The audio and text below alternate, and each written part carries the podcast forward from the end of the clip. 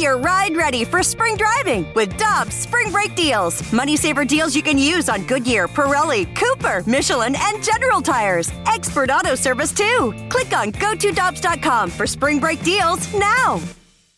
Cheap, cheap, fun, fun. Spring is in the air, and Dirt Cheap is in your neighborhood ready to deliver the perfect drinks to your doorstep. That's right. All of Dirt Cheap's convenient locations now offer delivery of their wide selections of beers, wines, and all the spirits you need. And if you're like me, nothing hits better in the springtime than a nice wheated bourbon. Ask the friendly staff at Dirt Cheap about their selection of wheaters like Maker's Mark, Larceny, and so many others. Download the Dirt Cheap app and order curbside or delivery. Have fun, but be careful out there.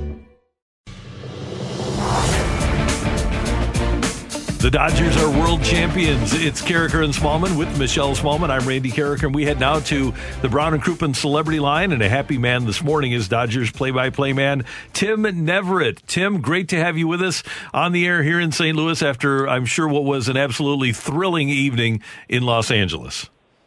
Yeah, it was a bit of a long night, but that's okay. You kind of expect it under the circumstances, but Appreciate you having me on, Randy and Michelle. Well, thanks for making the time for us after a long night, Tim. And there's so much to decipher and digest from the game last night, but I want to start here. Let's talk about Blake Snell. He was absolutely dominant. He got the early hook after five and one third scoreless innings last night. What was your reaction when you realized Snell was being taken out of the game at that point? I think it was probably the same as everybody else's who wasn't in that Rays dugout. Uh, it was like, what are you doing? I mean, but but that's what they've been doing all year with him. And but you know, you're talking about an elimination game of the World Series. Sometimes you got to go on a little feel. You got to change your plan a little bit. Um, he was absolutely dominant, and as well as he pitched in Game Two, he was pitching better here in Game Six. And he was. I mean, they couldn't hit him. They couldn't touch him. And he was. You know, his slider was as good as it's been all year. You know, his fastball had just all kinds of punch to it. I thought that uh, he was definitely going to stay in, probably you know good enough to go seven innings before they turned it over to the bullpen. But at that particular time, again, they stuck with their formula that had worked for them during the course of the season. Now, Snell had probably been the most uh, outwardly upset about being taken out of a few games, uh, including in the postseason, a little bit too early. Because as a pitcher, you you have a feel. You know, the catcher would have a feel also and say, you know, this guy's good. I mean, his pitch count was really good. It, it just it, it defied um, you know normal baseball logic. But the Rays don't do anything normally, and that's kind of why they went as far as they did this year. I mean, beating the Yankees and and uh, you know that, that was just a, a huge time for them. But now, what do they do to take that next step? But yeah, I, I think I was probably like you saying, you know, this just doesn't make any sense at this point in time. But I'm glad he's coming out. And and Tim, what followed was so Dodger, wasn't it? With especially this year with Betts being there, getting the double, they're able to run. They they take advantage of the other team's mistakes, and then they really buckle down after they scored the runs to win the game. That you talk about a formula. That's the Dodgers formula. Yeah, it took just six pitches. Think about this: Snell dominates for the time he's in the game, and then six pitches after he leaves, it's two to one and uh, they and they didn't look back. And the bullpen for the Dodgers closed it down. But yeah, Betts is Betts is incredible. Uh, I've been seeing this act out of Mookie for a while. I was lucky enough to be with him in Boston uh, through the 2018 season before going to Los Angeles, and uh, you know. I've been telling people he's the best base runner on the planet. He proved that with the with the second run, with the infield drawn in, Corey Seager at the plate, one out. You know, it's automatic. It's going to be a contact play there, especially with Mookie with a left-handed batter up, third baseman playing off the bag a little bit. That gave Mookie an extra step, and boy, did he get a great jump and, and scored the game winner. Uh, he, he's just an incredible player all the way around, no matter how you cut it. And you know, the, there are people who want to argue, okay, who is the best player? Is it Mookie or is it Mike Trout? It's not fair to Mike Trout because Trout's a really good player. He just doesn't have the players around him. Um, you know, but with Mookie. he is the player that people want to build around. Uh, but I, I think the Dodger fans are just so fortunate now. And, and unfortunately for the National League, they're going to see a lot of Mookie Betts over the next dozen years. Tim, we can't talk about the Dodgers in the postseason without talking about Clayton Kershaw. The narrative surrounding him heading into this was can he get it done? Well, not only did the Dodgers finally win a world championship, Clayton Kershaw had an unbelievable postseason. So, how much do you think finally capturing this championship and having a dominant postseason affects his legacy?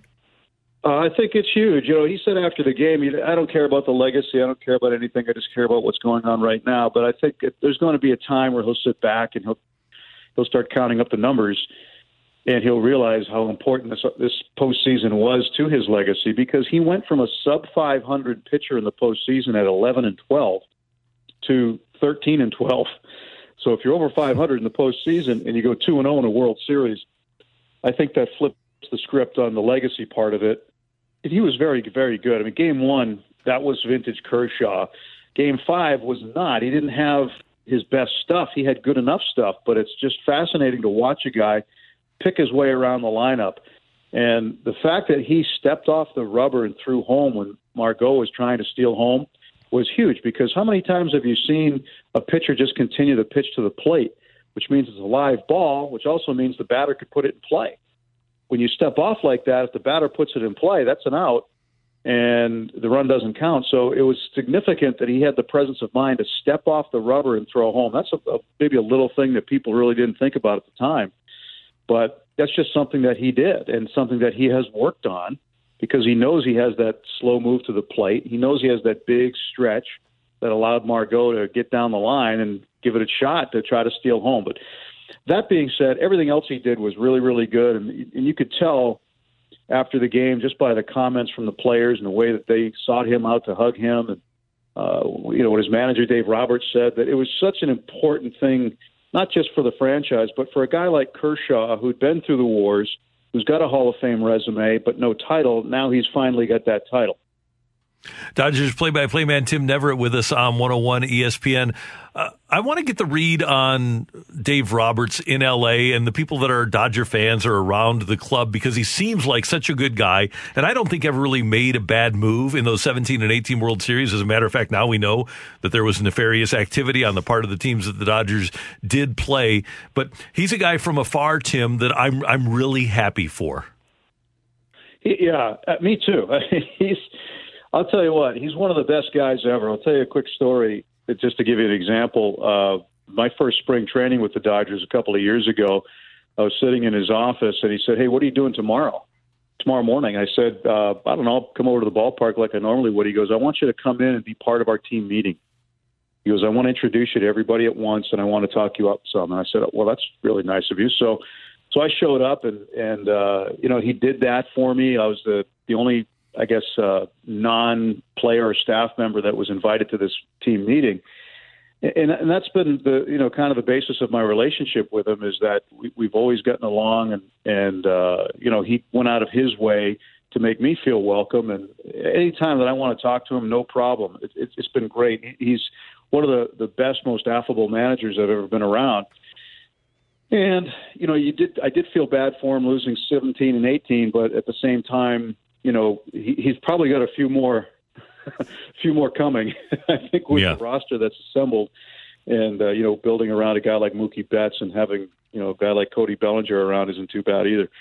So, and Corey Seager especially, but um, you know the way that he's treated by the fans, it's funny because the, with all the success that they've had, it's like any baseball market. If there's something that goes wrong, if you lose a game, everybody wants you instantly fired. yeah, right. and, and then when you and then when you win a game, they they love you. So that's just the up and down nature of the relationship between the fans and the manager of a baseball team that has high expectations. So I think that uh, with Dave, uh, you know, he can ride high for a while. I I don't know where this is going to compare for him as a player in 2004 after stealing a base against the Yankees to keep that series alive and then going on to win a World Series. That's probably going to be right up there. But I think his first as a manager probably tops it a little bit.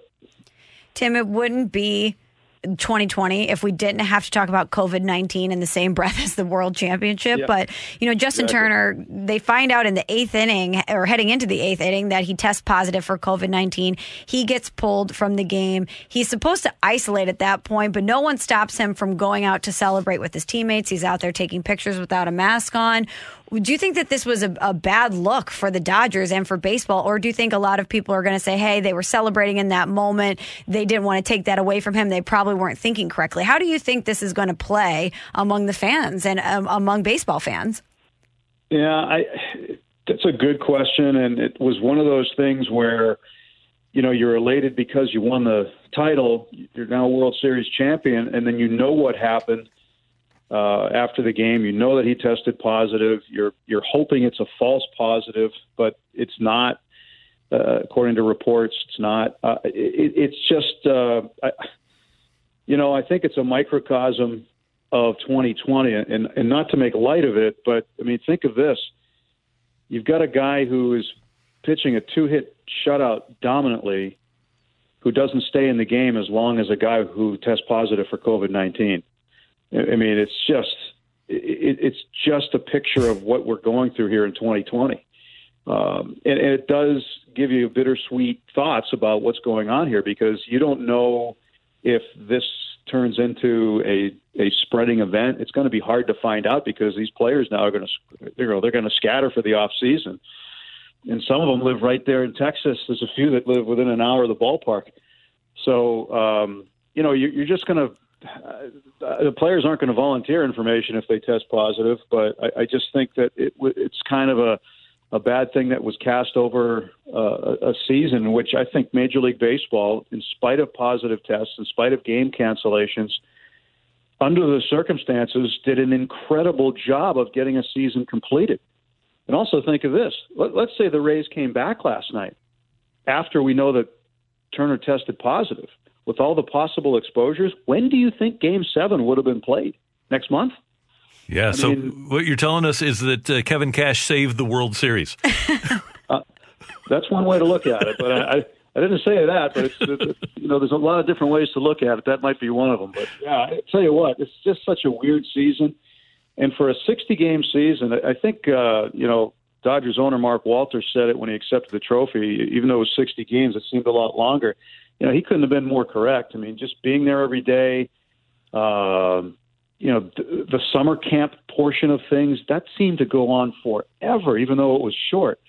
Uh, I, I don't know. It, it, 60 games, under the circumstances, that was probably the right number. And Major League Baseball is very fortunate that the season ended last night. Dodger play-by-play man Tim Neverett. Final thing here. Uh, the guy who formerly occupied the seat that you sit in now, Vin Scully, around for the Dodgers' first World Championship in 32 years. Joe Buck referred to, to Vin uh, with two outs last night and talked about how great it was that the Dodgers were going to win with him. What was it like in your booth, and uh, how was Vin discussed? I'm sure he was as the Dodgers approached and came up with their World Championship. Well, and, and his famous line, in a year of the improbable, the impossible has happened. Um, he's he is obviously revered, and I I can tell you this: when I go over and work television, and I sit in the same chair and have the same vantage point at Dodger Stadium that he he had for so many years, it's not lost on me. Believe me, I, I think about it. I, I say pretty much every time I take that chair. Uh, and I'm sure that Joe Davis does too, who sits in that seat the majority of the time. But you know, it's just uh, I love the fact that he's on uh, social media now, doing videos and whatnot, and keeping in touch with the fans. Uh, there's nothing wrong about Vin Scully. You can't you can't find anything wrong with that man in terms of how he is as a person, how he is as a as a broadcaster, how you know his career went. I mean, everybody would want to be him if they want to be a baseball broadcaster. I think it, just because of the longevity, because of the fact that uh, you know Los Angeles has had so many great sports figures over the years. There was a recent poll by uh, one of the uh, one of the media outlets, and of all of the sports figures, the great athletes they've had. I mean, the Magic Johnsons, the Kareem Abdul-Jabbar's. You go up and down the list Vin Scully was by far the number one sports figure in hmm. Los Angeles as voted by people who live there and who have lived there for years. And and just to give you an idea of how much a part of the organization he still is. I mean, even when you know I mentioned Mark Walter, the owner, accepting the trophy last night, he mentioned Vin in his speech. so it's just one of those things that, where he's always going to be present whether he's there or not. And uh, you know, we all have our own memories of of him and uh, conversations you recall that, that we've been lucky enough to have with Vin. But he he is one of a kind by far. And I know in St. Louis you had the great Jack Buck, and as great as Jack Jack was, um, you know, you, you know as a community what that great broadcaster means to the community and how he communicated with the fans for so many years. And you know, it's the same relationship with Vin uh, that that fans not only had but still have with him, uh, and and will never forget. Tim Neverett, we really appreciate the reaction. We really, really appreciate you getting up so early after the Dodgers won the World Series last night. Thanks so much for your time. Congratulations and enjoy that ring. Well, how do you know I even went to bed? That's a great question. Yeah. And, hey, so keep enjoying the celebration, Tim. okay. Take care. Thanks, Thank you very right. much. Tim Neverett, Dodgers play by play man, with us on Karraker and Smallmon on 101 ESPN. What a gamer to get up and do this interview yeah. with us. We appreciate that yeah. big time. I, I, wonder if he did go to bed. He's by the, he and the Dodgers broadcasters did broadcast from their booth at Dodger Stadium, and Joe and John Smoltz were the only broadcasters allowed in the ballpark Globe Life Field in Arlington. What does a celebration look like when you're the broadcaster that's not with the team and we're in a pandemic and you can't really go out or do much? Yeah, it's probably a Dodger Stadium thing, right? Yeah. And hopefully they provided food and a lot of champagne to spray on each other and hopefully just had a, a great booth celebration or at least a big luxury box or something like something. that. Had some Dodger dogs. Room to there's room to roam in the stadium yeah, with nobody there. There is. Congratulations to the Dodgers. Next up, we've got the fight on 101 ESPN.